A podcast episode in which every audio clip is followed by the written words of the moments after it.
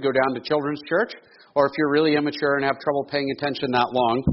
Um, oh, this looks staged.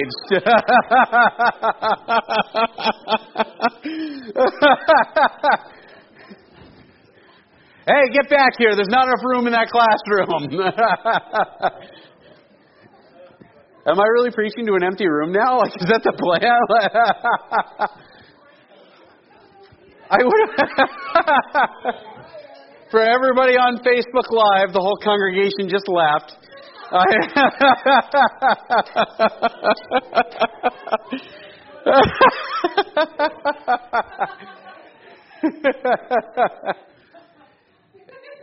I, am I really? What am I doing now? What's? I know. what am I doing? I. I'm going to follow you. I have speakers in the foyer.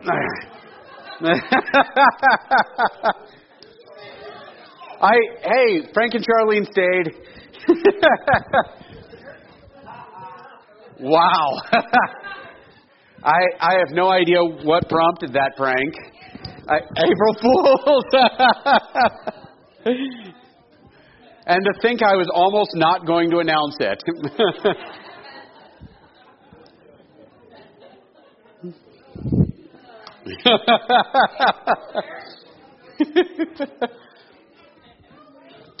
wow. Uh, the question is, will everybody come back, or are we going to be missing half the congregation now? Is that? Uh, they're getting coffee. you know, these people are watching on Facebook Live, and all they can see is me turning red and. wow. I love you guys. I All right, let's pray in preparation for the message. I think we are missing people now. Uh, oh, all the kids. And I assume whoever organized this is also in children's church. Um, actually, I noticed Vic wasn't back yet, but here he comes. So that was. let's. Let's uh, let's pray in preparation for the preaching of the word this morning. Uh, Heavenly Father, I, I, pray that you be with us. Uh, um, thank you, Lord, for the, the folks who are here that, that we can laugh together, that we can that we can um, we can have fun together, we can celebrate together. That that we're here to remember that, that your Son has risen. That that um, we have hope for tomorrow. That that all of the blessing that, that you've you've given us, Lord, that it's all true, and and and we can trust and hope in that. I pray that you be with us uh, this evening I, or this afternoon. Help me to help me to um, to unpack the word and be faithful as I do so. And I pray for the folks who are here that you'd touch their hearts and their minds and their souls and just to the very core of who they are. I pray that they would hear from you and know you more by by hearing the gospel this morning, by remembering the resurrection. In Jesus' name, Amen. Um,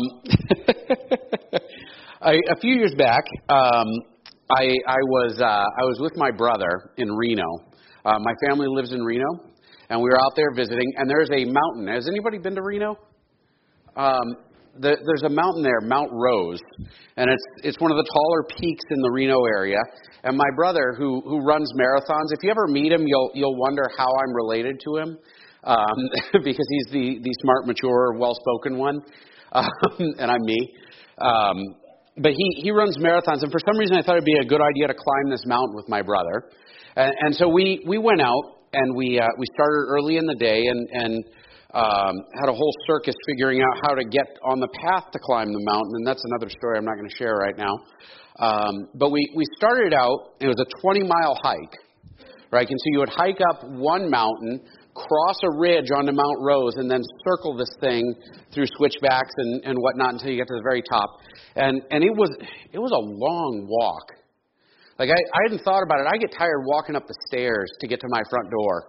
And and you know, this is this is a 20 mile uphill walk. And and I remember as we walked up from a distance when you were standing on the other mountain before you crossed the ridge, you could look up and see Mount Rose out there, and it was beautiful, the peak of this mountain. I mean, I, I guess you all live sort of in the foothills of, of um, the Bear Paw, so you understand. I mean, the, this is a beautiful peak, and I was excited to go up there, and I was really excited until about the 12 mile mark. Um, Because there's a lot, a lot of walking, right? And, and it's a lot of walking uphill, and I didn't pack enough water. And I wore heavy boots because I thought, you know, it'd be a good idea to wear heavy boots to walk 40 miles. Um, and, and I started getting tired, and I started to drag, and my brother, he maintains a pace. Marathon runners are awful people um, because they can just go and go and go, and I'm I, I'm stumbling behind him, dying, and, and he's encouraging me. And, and, and I remember at first, when I first started getting tired, all I had to do was stop and look, and I could see the top of the mountain, right? And it was exciting. You know, I'll be there, I'll be there, I'll be there. And then after a certain point, you can't see the top of the mountain anymore because you're, you know, right there. And it's when you're most tired that the top of the mountain seems to be gone. But you know it's still there because the top of the mountain can't leave right? And it's actually a very funny thing. We started walking at the same time as this California fella. He was driving a Prius, if I remember right, but I might just be sissifying him. Um, I, I, I, should not have said that. Um, but he was walking, and we passed him early, and we got up to the top, and we start walking back down, and at the end, it's all switchbacks. And, and we, we're coming down off the switchbacks, and we passed him, and the guy's like, hey, is it much farther? And I stopped and just deadpan said to him, Well, actually, there's a rock slide just a little farther ahead. You can't even get to the top. You can go about 200 more yards, and you know you'll just have to turn around. You might as well turn around now. And the guy stood there, very exhausted. He looked at me, and he turned around and started walking the other way. and I, I stopped him. I said, "No, I'm kidding. You're like a quarter mile away. You're almost there. Just keep going. You know, stay the course." Um, but I almost talked him out of getting to the end. Like the guy walked 19 and three quarters miles and stopped because I told him he couldn't get to the end. Isn't that nuts? so we're, we're, we're looking at 1 Corinthians. We're talking about Resurrection Sunday. Um, 1 Corinthians is a letter that Paul wrote to the church in Corinth. And in this letter, he deals with questions, right? He had obviously received some correspondence where they they asked him a whole bunch of questions like, hey, what do we do with this? And this guy's doing this. Is that all right? And all of this other stuff. And and Paul writes back and he answers all of their questions.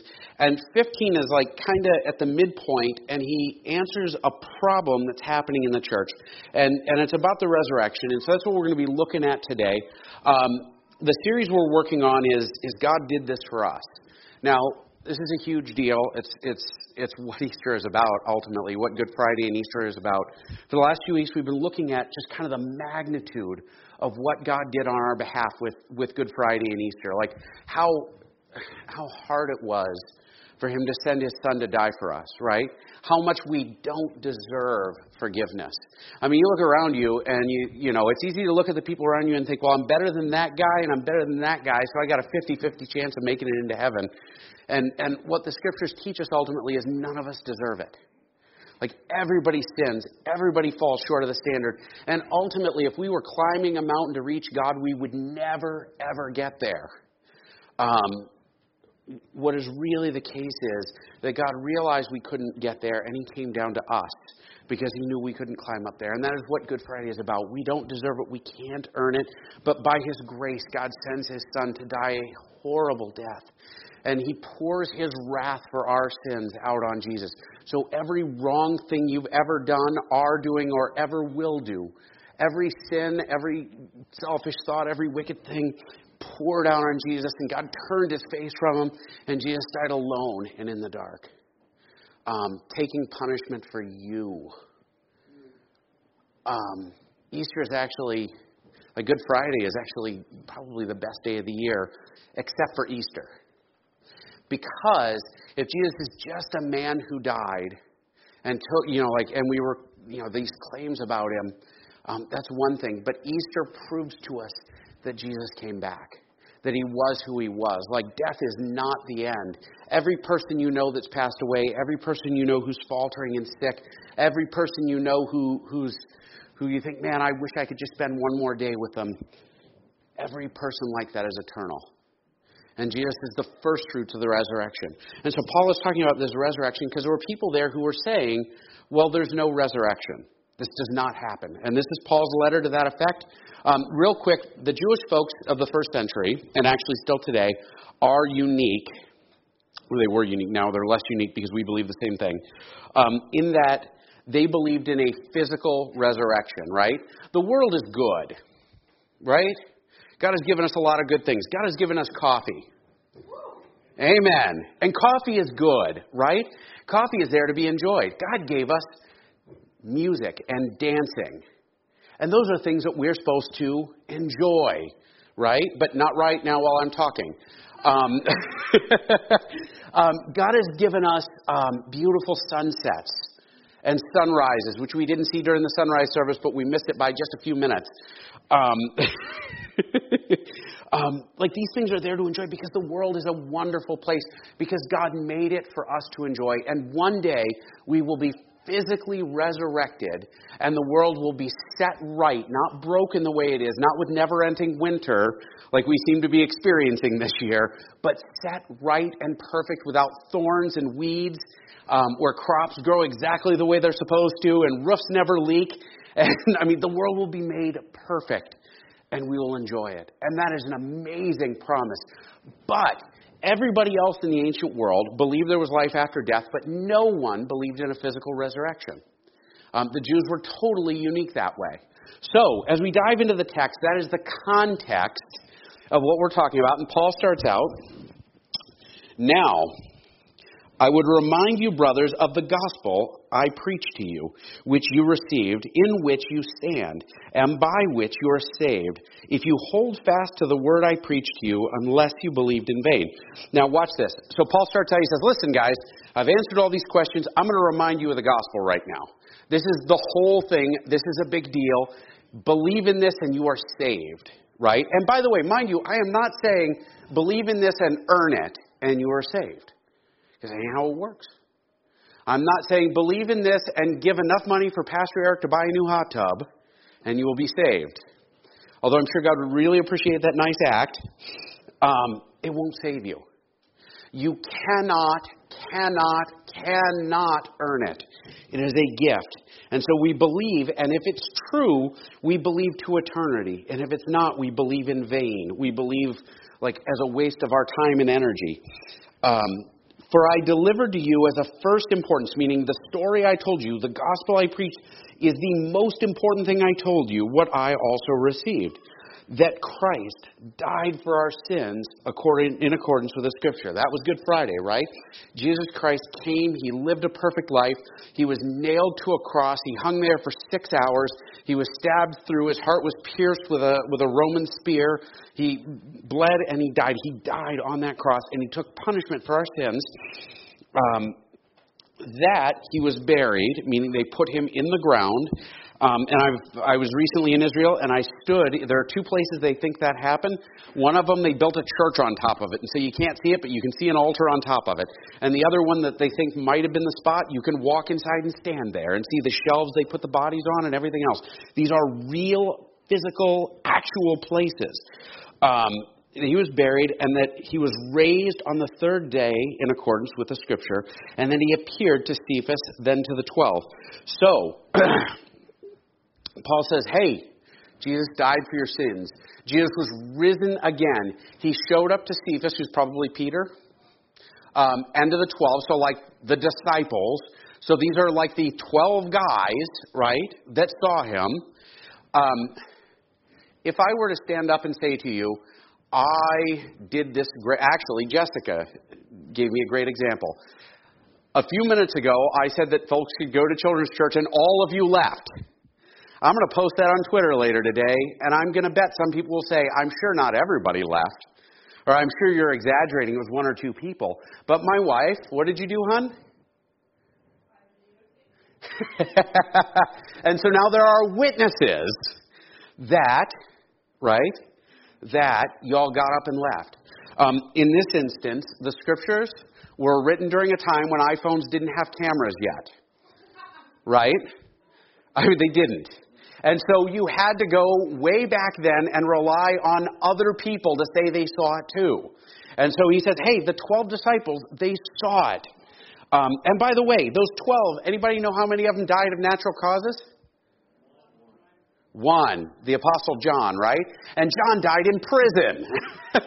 the other 11, uh, 10, actually, because I guess Judas hanged himself, so to be fair, um, the other 11 had their heads cut off or were whipped to death or were um, you know, crucified as well. Or, I mean, you name it, they went through it. These guys beaten to death with clubs, starved, imprisoned, chased, the whole nine yards. None of these guys died well. By the way, anybody ever told a lie? Anybody ever gotten like like stuck to a lie when it didn't make sense? I mean, usually when we tell lies, we tell them to get out of trouble, right? Or to make ourselves look good. I, I don't know. There's probably a couple other reasons because it's funny, um, right, Mark? Um, um, but very rarely do we tell lies that make our situation worse. These guys told these stories, they lost everything, including their lives, swearing it was true. Why is that important? Well, it's important because Paul is talking about the resurrection. He's saying these guys saw it, and they swore they saw it, and they lived their lives as though they saw it. Um, even when it was hard, they lived their lives as though they saw it. It is a truth, and it is a truth supported by a great deal of evidence. And the evidence is their lives. Then he appeared to more than 500 brothers at one time, most of whom are still alive, though some have fallen asleep, meaning, hey, there's like 500 guys that know about this. If you don't believe me, go ask them. Right? That's a pretty good bit of evidence. Right? I mean, if Jess accidentally deletes her video, which she would never do, especially not the birthday party footage. Um, a lot of people could come here and ask. They could ask Ann. And Ann would say, Oh, let me tell you about the time we pranked Eric. Right? Or Rebecca, who I'm sure would also really enjoy telling this story. Um, or anyone else. I mean, 500 people is a lot of folks to testify to this truth. Um, then he appeared to James, then to all the apostles. Last of all, as to one untimely born, he appeared to me. For I am the least of the apostles, unworthy to be called an apostle, because I persecuted the church of God. Now, apostle is a word that we throw around. Some people claim that title. Apostle means somebody who saw the risen Jesus in person, okay? And so, like, there are no more apostles. They, they we just, they, there aren't. The apostles were guys who saw Jesus personally. Um, and in this instance, right, he says, listen, I'm the very least of them. Because Paul, an enemy of the church, was on his way to persecute the church, and Jesus showed up, risen from the dead, blinds him, talks to him, and then sends him off like a new man. Um, and in fact, actually, at one point in time, Paul was on trial in uh, um, Caesarea Philippi, I think. Um, and he's standing there and he says, Hey guys, I was an enemy of the church. I was an enemy of the church and I saw Jesus and now I'm on their team. I don't, you know, nobody switches teams like that. This is true. I saw it. Um, why does it matter? Because the physical resurrection is a huge hope, isn't it? I mean, it's one thing to think, oh, well, I'll be some ethereal spirit floating around out there, but to think I will be in a body one day, I will stand on this earth, and I will enjoy God forever. Um, like, that is a huge thing. Um, and it's a thing that has a solid piece of evidence in the sense that it's like a physical thing that we saw and held and talked to and, and everything else. But, but by the grace of God, I am what I am, and His grace toward me was not in vain. On the contrary, I worked harder than any of them, though it was not I, but the grace of God um, is with me. Whether, excuse me, whether then it was I or they, so we preach, and so you believed. So Paul says, listen, all of this truth, you can see its impact on my life, and you guys heard this gospel from us. Like whether they said it or whether I said it, it doesn't matter because it is a truth that we've heard. Like Jesus was raised from the dead. Jesus was raised from the dead. What do we do with that? By the way, um, being a physical reality, a historically provable fact, a truth, um, it is something to aim at. Um, and you aim at it even when you don't see it. Even when you're frustrated, even when you're depressed, even when you're angry, even when you're hopeless, you aim at it and you drive at it. It's like climbing my mountain, right? The one thing I knew I had to do was follow this path and put one foot in front of the other. And if you do that long enough, you're going to be at the top, right? And you're going to run into folks along the way who are going to say, that's a bunch of nonsense. There is no top of the mountain, there is no resurrection. Jesus is a fairy tale. And We can point back, well, there's history. There are real places. These were real people. There is evidence to support it. This is a true thing. And all I have to do is keep walking and I'll end up there. All I have to do is keep walking. By the way, there's a cool bit of truth there, like in, in my experience with my brother, but also in these disciples. They would go out like with other believers. And those other believers, like my brother, I would stumble and I'd get tired and think, man, I don't want to keep going. But my brother kept going. And you know what I did? I kept following because nobody wants their younger brother to outdo him. Um, but also, he encouraged me. I remember falling, tripping and falling over a tree root, and he came over and, oh, you're all right. Come on, let's do it. It was very inspiring. Like one of the reasons we walk with brothers in Christ, one of the reasons we fellowship with the people around us, even though sometimes we're jerks, right? I mean, sometimes the church can be that way. But we walk with other brothers and sisters in Christ because um, that guy next to you can stop and say, What are you talking about? Of course, there's the top of the mountain. And we're going to get there. Just keep walking forward, right? It is a wonderful thing. Actually, I was hearing Jim talk about praying for you guys, and I got to think it's got to be frustrating being in a place where suddenly there's not a crowd of people around you encouraging you, right? Or making fun of you from the pulpit. Um, but they both count. Um, because there's nobody standing next to you saying, Don't worry, Jesus is still there. Don't worry, Jesus is still risen. He is risen. Oh, we can do that louder, sure. He is risen because that's something worth shouting about. Because it doesn't matter how bad it gets. It doesn't matter how frustrated you get. It doesn't matter if you have tears in, you, in your eyes when you say it. If you know it's true, you know where you're going. You just keep putting one foot in front of the other. Sometimes that's all there is. Well, isn't it sinful if I'm depressed? No. It's human. Isn't it sinful if I struggle with temptation? No. It's human. Right? The resurrection is a wonderful thing because it gives us something to aim at. Um, though sometimes Christians get lost on this. They think, um, what actually, I think the best thing Montana ever did this summer, they went through and on most of the highways, they took a grader and they put two lines on the road. You know what they're for? To chip your windshield. That's right. Also to keep you in your lane, right? Because for some reason, the Montana roads are long and they're boring. And it is very easy to stop paying attention and drift, especially when you're texting. It is so hard to stay in your lane. And some people perceive the Christian life as a set of rumble strips. And as long as I drive between these and don't do the wrong thing enough, I'm fine. That's not what it is. You know, we are, we are heading in a direction toward a location. We're not fighting hard to stay in a lane, right? Um, I talked to Jim. I told him I was going to use this illustration. I'm, I'm gonna. And even though I've used it before, uh, Larry taught me how to drive combine a while ago and swather. And the cool thing about driving the swather or the combine is that if you follow the wrong point, you will make a huge mess and a lot more work for yourself, right? What are you supposed to aim at when you drive? So, something in the distance. And you drive at a fence post or you drive at uh, you know, a rock or that deer over there or whatever, and you aim at that every time you do a line, and then, yeah, no deer no good. Gophers don't work either. Um, but if you can manage to run one, anyway. Um, so you aim at something and you drive at it. If you follow your old line, right, you start to deviate and you say, oh, well, this is where the line is, I'll just skirt the line, and you begin to turn and weave. And I, there are a few times I, I would drive halfway across the field, drive halfway back following my contour. Why? Because I wasn't paying attention to what was in the distance. I was confused by what was around me.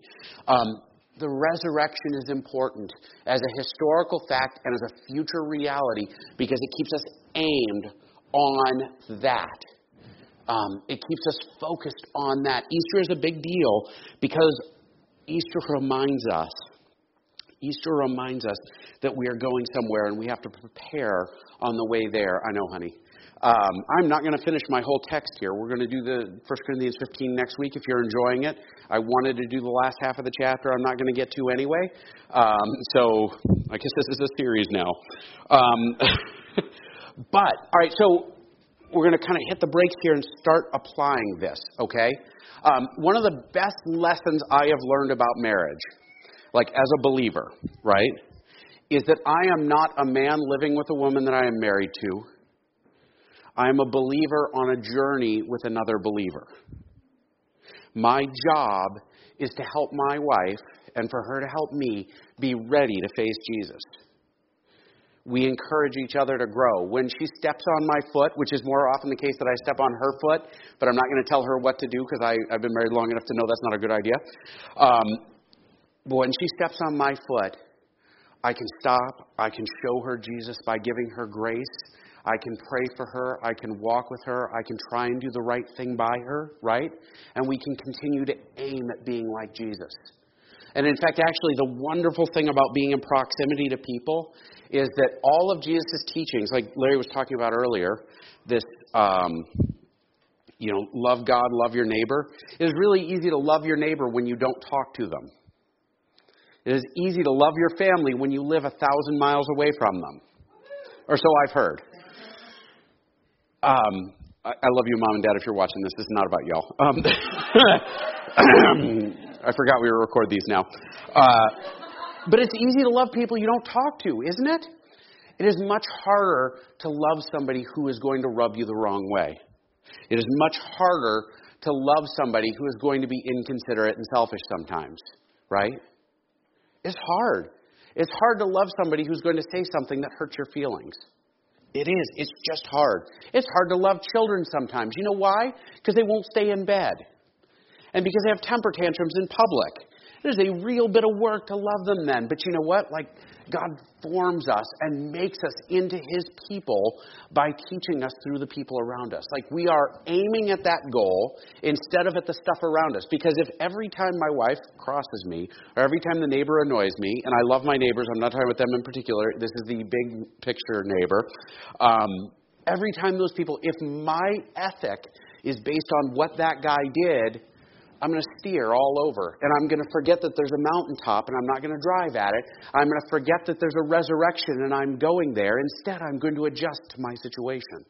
In reality, I encounter something along the way, if I'm aiming towards eternity, if I'm aiming toward new life, if I'm aiming toward being united with Christ in eternity, like forever, then I adjust according to Christ. Then I adjust according to eternity. I adjust according to what I'm going to be in heaven forever and ever. Um, that's why the resurrection is such a big deal. Is it gives us a huge picture of what forever will be, and it gives us a picture of our current reality. I was dead in sin until I met Christ. Dead in sin. And honestly, if you meet somebody who says that they weren't dead in sin before they met Jesus, they're lying to you. And if you meet somebody who says, I don't sin anymore, they probably are either lying to you or they're blind. Because we will all forever struggle with sin. Like, it is just who we are.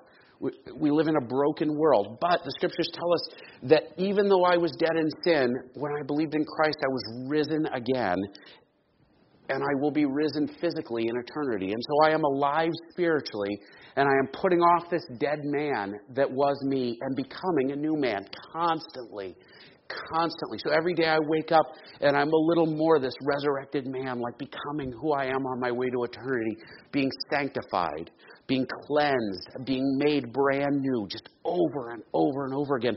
And the reality is, if this is true, if all of these 12 men saw Jesus raised, if those 500 people saw Jesus raised, if Jesus really was resurrected, then how it impacts my life is that I, I get to be a new man.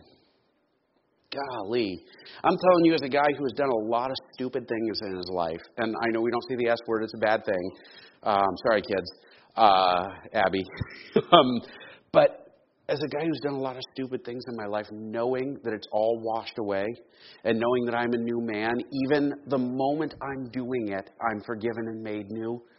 Oh, that is wonderful, isn't it? Like we ought to be singing about that every day.